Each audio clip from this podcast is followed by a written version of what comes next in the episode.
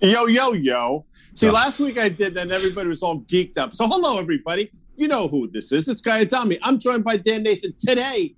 Hard to believe. And when I say that, it's because every day you wake up, for me at my age, it's a good day. October 12th, macro setup. I'm joined again by Dan Nathan. Today's episode is brought to you by our presenting sponsors.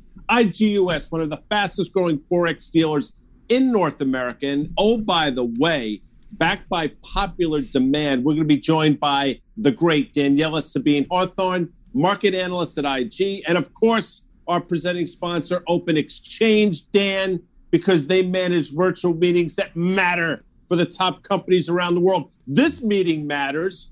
How are you?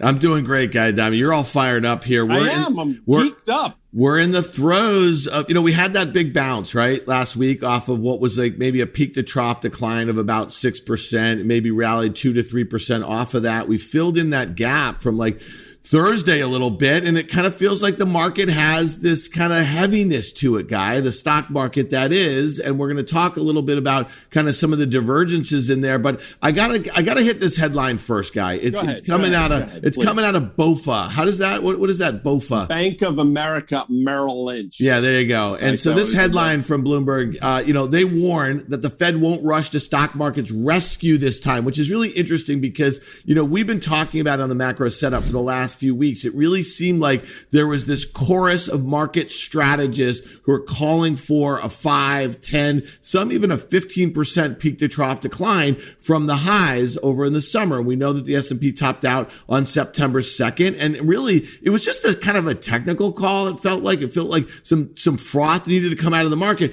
But the fact that they're saying that the Fed won't reverse course, this is BOFA now, because they maybe have it wrong about that whole transitory argument, right? About higher prices. And therefore they have to kind of stick to the plan about tapering, which will in, in effect kind of cause higher rates, which might stave off higher prices. It's interesting. When I was back in high school, we used to come home after school in the off season, and we used to watch Lost in Space. and the robot used to say, "Danger, Will Robinson," and you know, Doctor Smith would never heed the warning. And you know, sometimes it worked out for him, sometimes it didn't. Well, I'm telling you, folks, you better heed this warning because I do think the Fed is sort of running out of arrows, and we will see. One six and a 10 year, we're going to take a look at that chart. But I like what Bank of America is saying. Maybe this time the Fed won't come to the aid of the stock market. And maybe, in fact, it is different this time. Uh, I think it is. I don't know if you believe it yet, Dan, but I think you're starting to come around. We got to look at the S&P 500 because that's, as they say, the granddaddy of them all for you uh, college football fans out there again, we traded up to that downtrend line. We seemingly have stopped. That support level comes into play, and it comes into play right at the 200 day moving average, which is now 4160. I've said on this numerous times. I've said on CNBC's Fast Money numerous times. I do think we're going to test the 4100 level in the S&P 500.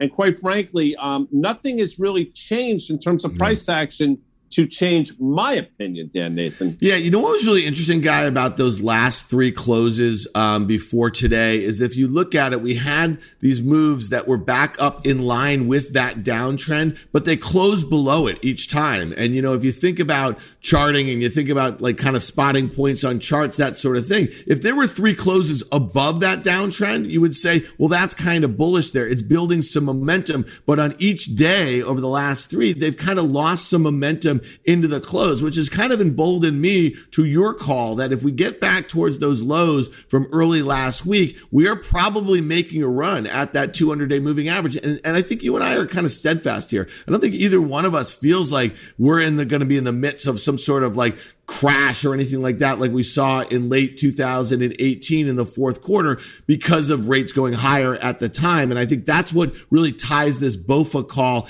in here. I think that's what they're responding to because back then, what did the stock market do in Q4 of 2018 when rates started to rise, Guy Adami? I, I, I appreciate you bringing that up, Dan. From October of 2018 until effectively Christmas Eve of that same yeah. year, the market went down, Dan, 19.9%. Not 20, not 19. 19.8, but 19.9 Yeah, and, and, they and they did an about face, and the stock market never looked back. When you say had... they, by the way, you're talking. They has a name, as you know. That would be the that would be Jerome Powell and his yes. band of merry men and ladies. They did a complete about face, and the stock market never looked back.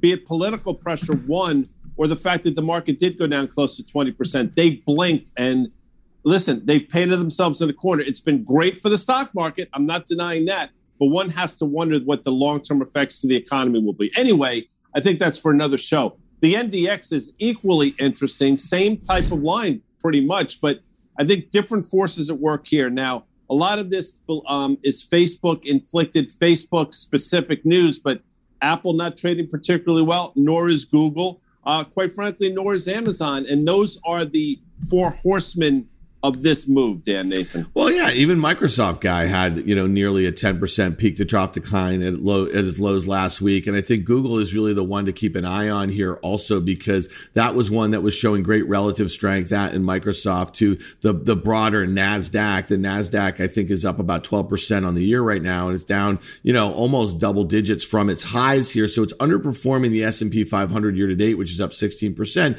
But to your point about those four horsemen, throw five in there let's make it F MAGA, the Facebook, the Microsoft, the Apple, the Google, and the Amazon. That's nearly 50% of the NASDAQ 100 here. So again, I think this chart looks really simple. Go back to that breakout in June. It lines up right there at 14,000 with the 200 moving, uh, 1500, uh, uh, excuse me, the 200 day moving average. Yes, Easy for yes. me to say, Guy Adami. And you get back there, and that's the moment of truth. And I'll just say this let's throw one other name. This is the macro setup. But man, oh man, look at the move that Tesla has had. That is the sixth largest name in the Nasdaq 100, in the S&P 500, and it's been a monster over the last 3 or 4 months. If that one joins the party to the downside with some of its other big cap tech brethren, you're going to be sniffing that 14,000 pretty soon. When you when you said monster that way, it reminded me of John Malkovich in the great and underrated movie uh, Rounders. Ed yeah. Norton, Matt Damon, tremendous movie. Remember, he says you threw down a monster. Well, yeah. Maybe we're gonna have a monster throwdown here. The next thing, you know, we play a game before the macro setup. You say, how much do you think the RTY is up year to date? I said eight percent. yeah. You corrected me and said thirteen percent that's neither here nor there. But what I will tell you is we've been going sideways effectively since February. Uh, and I wonder what's going to happen here. We say it all the time the most economically sensitive names that's struggling. Does it want higher rates or does it want lower rates? I don't think it knows. I quite frankly don't know either. I think rates going too high is actually going to put a kibosh on the RTY. What are your thoughts here, Dan? Yeah, well, you think about it. You just said economically sensitive. We know that there's a lot of financial, smaller cap financials, um, and then there's some industrials, and you know, like the industrials and some of the transport, they just don't act well, guy. And I guess they're just more sensitive to higher input costs. That's the other thing. More sensitive to higher wages, that sort of thing. And so you look at this chart, and it's making a series of lower highs. It's made a series of higher lows. That 200-day moving average has been rising, but it's just kind of going sideways here.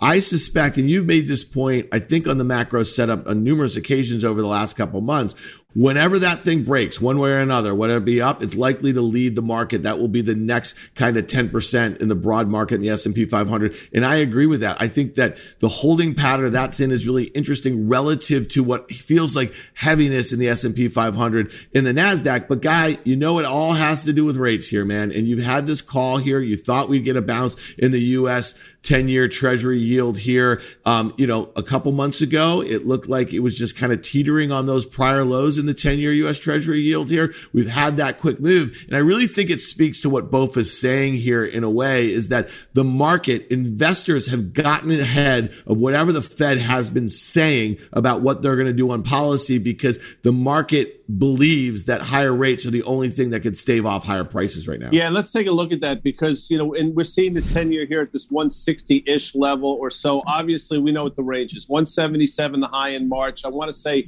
114, maybe a tad lower, the low we saw over the summer. Now, here we are back at 160. Listen, you can look at this trend line and say maybe we're going to stop here. It makes a lot of sense. We have accelerated uh, in a meaningful way over a short period of time and maybe it's a logical place for us to take a pause. I do think this is going to continue. I think it's all predicated on one thing, well, a number of things, but mainly one thing, and that's this ridiculous move we're seeing in energy, which we'll talk about later. So here you have the 10 year. Again, what does 160 mean? Well, it should be some tailwinds for the banks, but again, north of that 175 level, you wonder what it means again to the broader market. And I think rates are going up for the wrong reasons. Rates aren't going up because we've all of a sudden had this rebirth in the economy. Rates are going higher because prices are out of control. Yeah, and that brings us to kind of this headline that caught my view. It kind of was like red on Bloomberg this morning, Guy Adami. The IMF trims their view on growth rebound as dangerous divergence seen. Dangerous divergence. That's a great headline right there.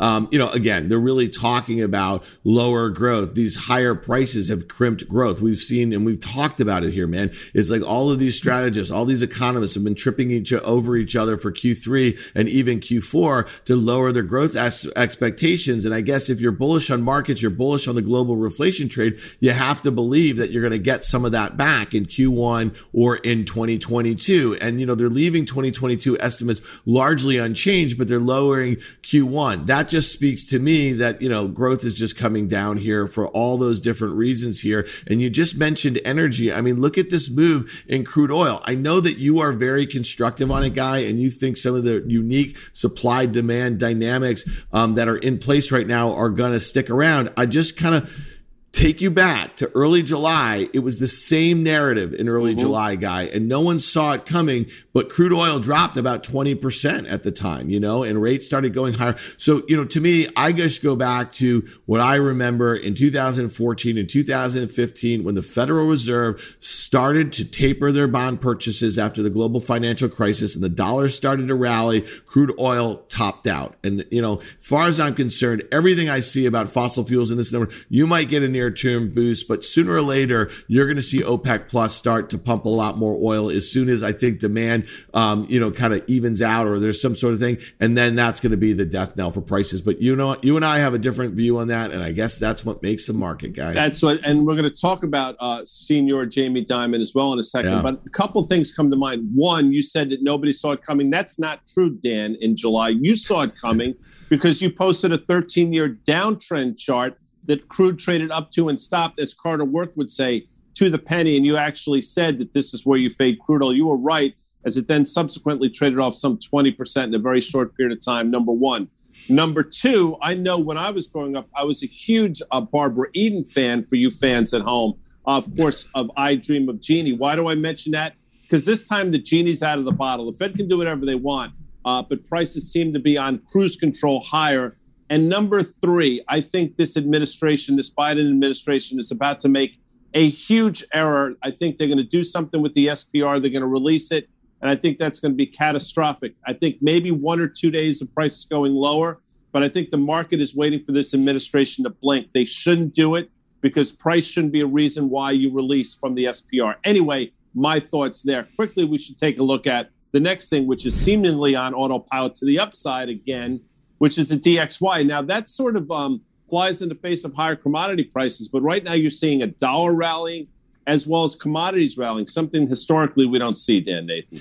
Yeah, well, I mean, listen, and that's one of the reasons why I think you probably see a dangerous divergence coming in the not so distant future. I mean, listen, when this thing breaks out, guy, above 94 and a half or 94.75, whatever that is, that was the low um, for March of 2020. It was a bit of a haywire sort of period. And then when growth just does not materializing, this was pre vaccine last fall, you saw that break below that level. Well, here we are, we're banging around here year. We're, we're kind of approaching those breakdown levels. I just think we break out. And I think if you believe, and I know you believe that rates are going much higher, I just don't see how the dollar doesn't follow suit here. So that's my take there. But that leads us to Jamie Dimon, as sure you said. You know what I mean? Now, listen, I don't have some quip about some TV show I used to watch in the early 60s when I was a kid like you, Guy Adami, but Jamie Dimon just digs and digs and digs. Maybe you'll come up with something as I'm saying this here a little bit. He does not like the Bitcoin. And every time he has the opportunity to take a swipe at the Bitcoin, he does. And I know that all the Bitcoin people on the Twitter, I mean, Jack Dorsey must love it because A, obviously he's a huge Bitcoin maximalist, as you know.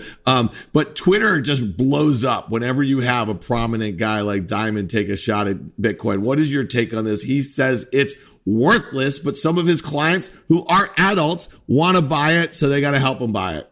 Listen, I understand what he's saying. He's trying to stick to his guns. He's saying this is my personal opinion, but I understand that our clients are eager to be in this. We're not going to I guess domicile it or whatever the word that they use. Custody it. Custody. Thank you. Custody yeah. it. That's yeah. close. I was close. Custody, domicile, same type Kinda. of thing. But we're going to give our clients what they want. I think I don't want to say he's playing both sides of the fence here because if crypto were to ever crash, then you know he comes out a winner. I guess I guess on both sides, but I'm not really sure what his end game here is. I'm not quite sure um, what the upside is. He's st- sort of doubling down on comments he made over a year or so ago. I heard Anthony Scaramucci earlier today talking about how sometimes pride goeth before fall, and he thought this was more a prideful thing with Jamie. We'll see. Uh, but, it, but the market is telling a much different story. What I said on Fast Money last night was it's interesting. He makes these comments a couple years ago. Bitcoin probably goes down 10 to 15% in a straight line. He makes these comments yesterday, and Bitcoin actually went up calling his bluff if in fact it is a bluff Dan. yeah and i think what's different about that and i heard you guy you were really eloquent as they Thank say. You, um, you know what, what's different this time is that you know a few years ago when he made these comments it was really a retail driven trade you know what i mean? And the lots were smaller and i think at this point you really do as our friend brian kelly's been saying this is like institutional adoption phase. You're seeing institutions buy it. Now i look at this chart right here. That's some scary stuff. That reminds me of some dislocated sort of market action of the last 25 years. Maybe it was in web stocks back in the late 90s or whatever, but that move off of 30,000 to 40,000 consolidation there and then up to 50,000 and then back to 40,000 and now to 50s. I mean, that'll just make your head spin a little bit. So you better have laser eyes if you're in this trade and you better be ready, ready for 30, 40, 50% peak to trough declines because that's how this thing trades. But guy, you and I have been talking a lot about it. You know, you're a bit of a gold bug or you were for uh, many, many years here, and you see the value and gold as a store of value for investors here.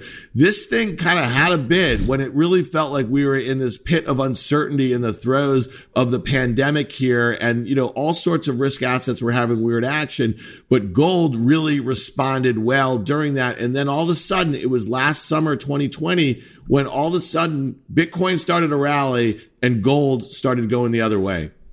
So I have to be uh, I have to be consistent here. I said pride goeth for a fall uh, in terms of Jamie Dimon. Well, maybe I'm too prideful in terms of my views in gold. Maybe I need to adapt, and maybe the fact that now crypto's either side of a two trillion dollar industry or market cap or security or whatever you want to call it, and obviously a lot of that was would be taken away from gold. If crypto didn't exist, there's a good there's a good argument to be made that money would find its way into gold. R- regardless, here we are. Um, trading sideways, everything we're hearing, reading, all this tension between China, what's going on in Taiwan, all those things should be extraordinarily bullish for gold, yet none of them seem to be. So you have to wonder under what set of circumstances is gold rally. I still come back to a couple things. Central banks continue to buy gold at record levels. And again, I know it wasn't a big dollar amount, but go back about a month and a half, two months ago, and the guys and gals at Palantir bought $50.3 million, not worth of the ETF, but worth of actual gold bars, which to me is interesting. I think that was the first foray. I don't think it's the last, but it's very difficult for me to sit here on Tuesday, October 12th, and make a cogent bullish argument for the yellow metal, Dan Nathan. Yeah, me neither, man. So let's let's bring her in, Daniela Sabin Hathorn from Daily FX. She is a star, and she's got some kind of commentary on that shiny metal there. Hey, Daniela, how are you? Hey guys, yeah, I'm good. I'm. I was just looking at the gold chart you guys had, and I, to be honest with me, it just seems like such a messy trade in the short term, as you guys are saying. I just don't see where it's going at the moment. It's basically hasn't moved in the last two weeks or so, and they've got all this momentum that could be building either side, and it's not just just not happening. And I feel like this kind of draws into what you guys were saying at the beginning of the show with the Bank of America warnings, and I feel like this is not a normal business cycle recovery. I don't know if you guys agree. It's not normal business cycle, nor are inflation pressures normal either. We've got a greatly distorted labor market. We've got uneven demand for goods and services, and there are health factors. The pandemic isn't over yet, and these factors are involved. And until they are fully cleared, I don't expect or don't expect monetary and fiscal policy to have all the answers. And I feel like this is translating into markets. We're seeing gold not really follow, following normal trends. Again, this could be talking about Bitcoin. I've actually bought a Bitcoin chart myself, and going back into you know Bitcoin taking some of these flows away from um, from gold the fact that we saw we now have a divergence between gold between Bitcoin and stocks. I don't know if you've been following, but the last few months Um, Bitcoin has actually kind of been pegged in a way to stocks. And when we were seeing risk on sentiment, we were seeing that move into Bitcoin and vice versa. And that's not what we've seen in, in, in previous years. So for me now, we've seen this, this, um, link broken. We've now started to diverge. As we were seeing further pullbacks at the beginning of this week and also last week, we've actually seen Bitcoin push through, which is kind of different to what we've seen in the last two months or so. So for me, the, the main issue I was seeing was that $5,000 gap between 50 and 55. We've now cleared that. Now, the fact is, am I seeing Bitcoin in the short term holding above those all-time highs that we saw in the spring? Now that's where I'm struggling. I don't know if that's going to happen before year end. I feel like we still have a lot of momentum on the downside here before we see the next leg higher. I don't know if you guys agree, but it's just it, it, it's getting there, but it's not fully right for me. I think Dan's got some views. I'll say, I mean, I think technically and, and structurally, I think you want to see probably a pullback to that high 40,000, 47,000, 48,000. That would be, in my opinion, most constructive thing. I think Dan would probably agree, but it's hard to deny this is a very compelling chart, Dan Nathan. Yeah, it is. I mean, especially because of like this kind of virtual scarcity that a lot of people are focused on. And I think one of the things that Jamie Dimon said was like, well, how do you guys know there's only 21 uh, million Bitcoin? And you know what I mean? Like, and so the point is, is yeah, it's open source code and someone can change it. But I heard a really good description or read a really good description, I think from Ari Paul um, on Twitter is like anybody can change open source code. It doesn't mean it changes the code for everyone else using it. Right. And so it would have to be a sort of consensus that people want to change it. Now that could happen. We've seen forks in some of these cryptos in the past, but I guess, you know, if the primary focus right now on most people who are buying Bitcoin or institutions is a store of value, it seems that they've come to the consensus that incremental dollars going towards things like gold for inflation hedges or for whatever reasons they're doing is kind of going to Bitcoin. On the price action, I agree with Daniela and I agree with you, Guy. I mean, I don't like seeing things go up 25% in a straight line over a short period of time.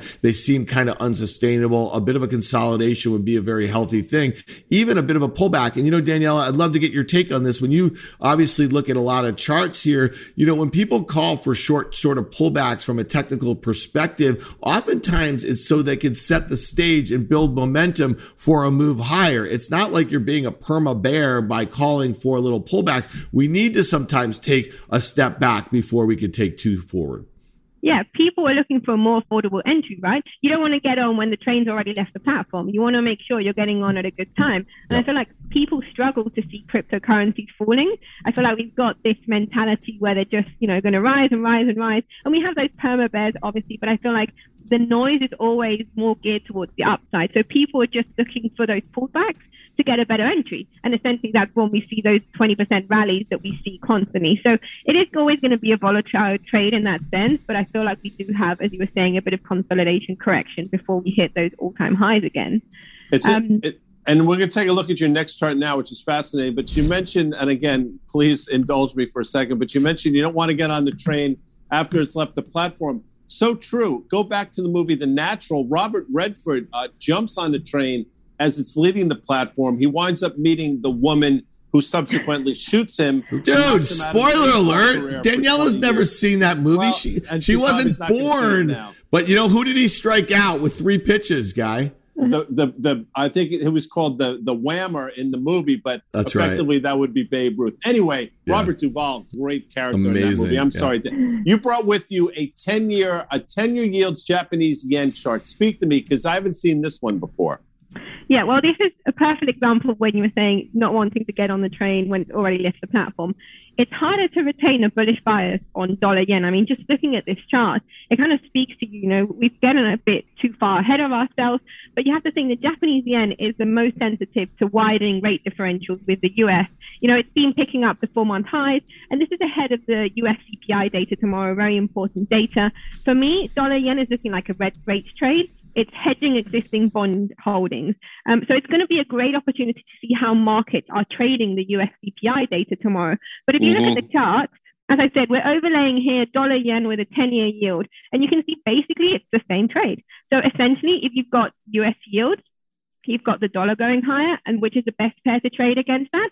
The yen. And this is essentially what we're seeing. So there's going to be a lot of, I think, focus on tomorrow's data for obvious reasons. And I feel like dollar yen, it is looking very overextended. It is a trade where I'm oh, struggling to keep fully bullish on this, but you can't deny that if rates continue to go up and that seems the way we're going, then you can't deny that dollar yen is essentially going to go up. And I think this chart, you know, evidences that perfectly. This is a shorter time frame, but it's definitely showing that that is the trend and that's where it's going. So can't really deny that. And with Japanese bond rates, you know, well anchored, um, these rising yields are making other currencies more attractive against the Japanese dollar. Sorry, the Japanese Danielle, yen. I love this, and this is something I've never seen before. So you, even at my age, you know, I'm going to be 83 in a couple weeks. You, you learn something new, and I think that if you believe, if you're trading at home, if you think you're going to get a cool CPI number and subsequently a move in 10-year yields from 1.6 to 1.55, the move in dollar yen to the downside, I think, will be a multiple of that. So if you're trading at home, I think this is a great chart to look at. And if you have a view that yields are going to sort of go lower in the short term, the great way to play it maybe be short dollar yen. Great chart. Thank you for bringing this. Uh, Euro, obviously, Euro yen next. We have to look at similar. Um, obviously, a couple different dynamics. Oh, euro. What do you? I'm sorry. sorry go ahead. Pound yen. Sorry. Pound yeah. Yen. Pound yen and then euro dollar. Yeah. The pound yen again. Similar situation for me. Um, the pound has been struggling recently because of all this front running of the hawkishness in the Bank of England. It's all about central banks right now. It's all about rates. Um, but we did see commentary over the weekend from the governor, uh, Bailey, saying that he is concerned about inflation overshooting the 2% target. This obviously has UK yields up. It's the same theme we have all over the place. We've seen central banks saying no, inflation's not a concern. It's all of these return to normal that has all these disruptions that are bringing our prices up. And now we're at a situation where they're starting to, as you guys were saying, are they making this error and they're now starting to backtrack a little bit and paying more attention to inflation? So again, pound yen is a good trade in terms of that. I think this chart is very interesting to me because we are seeing a very bullish technical picture. We've seen this down, um, this descending triangle here um, it's pushed above that, and we've seen several daily closes above that level. So that's basically telling me, are we going to push above those May 2021 highs, just above 156, and then towards that February 2018 high there? So definitely, again, a bullish chart here, and one to definitely trade um, in terms of Bank of England expectations going forward. And then the final chart, this is going into euro dollar. And then for me, um, looking at this chart is just is the path of resistance going lower? It seems to be last time we had euro dollar at 115, I think was back in July 2020. Um, and I feel like for me, this is just the opposite trade of the Dixie, you know. And with the with the dollar basket struggling to push above the resistance range that we've seen recently, 94.25, 94.80, does this give some respite to the euro euro dollar, and does this give it a, a an attempt to kind of rebound from this area, or are we going to see it go lower again? Some great charts you brought with you. I appreciate it. You are coming back for popular demand. People are clamoring for your uh, your contributions and and and the intelligence you bring to this, which when I'm in the group makes you look a lot smarter. Obviously. with that said, Daniela, thanks for joining us. Dan, you want to close this out here? Yeah, man, we covered a lot here, and I think that again, you know, we're in the throes of a little bit of a, I don't know, a little mini, mini correction right here, and I think you and I are both in agreement. Something that looks ten percent peak to trough, especially as we head into earnings season, especially as we have a lot of uncertainty um, on the geopolitical front, um, you know, and just the data is slowing down here. I think you know what we hear from companies going forward will be really um, the thing that maybe kind of causes us to test those moving averages or to kind of solidify where we are um, and kind of find some support and start to move higher towards the end of the year. But again, you know, I think that a little pressure here, a little fear in the market might be a really good thing. We're going to get a sense from some bank earnings early, um, you know, early in the cycle here. Well, today you got Barbara Eden, you got Lost in Space, and you got Robert Redford. That's a lot for a macro setup. You also got our great guest, Daniela Sabin Hathorn market analyst with IG. Today's macro setup was brought to you by our presenting sponsors, Dan. IG US, one of the fastest growing Forex dealers in North America. And of course, our friends. And you know what, Dan? They are our friends. Open Exchange, they manage virtual meetings that matter for the top companies around the world. Dan, I will see you next Tuesday. I believe it'll be October 19th for another version of the macro setup.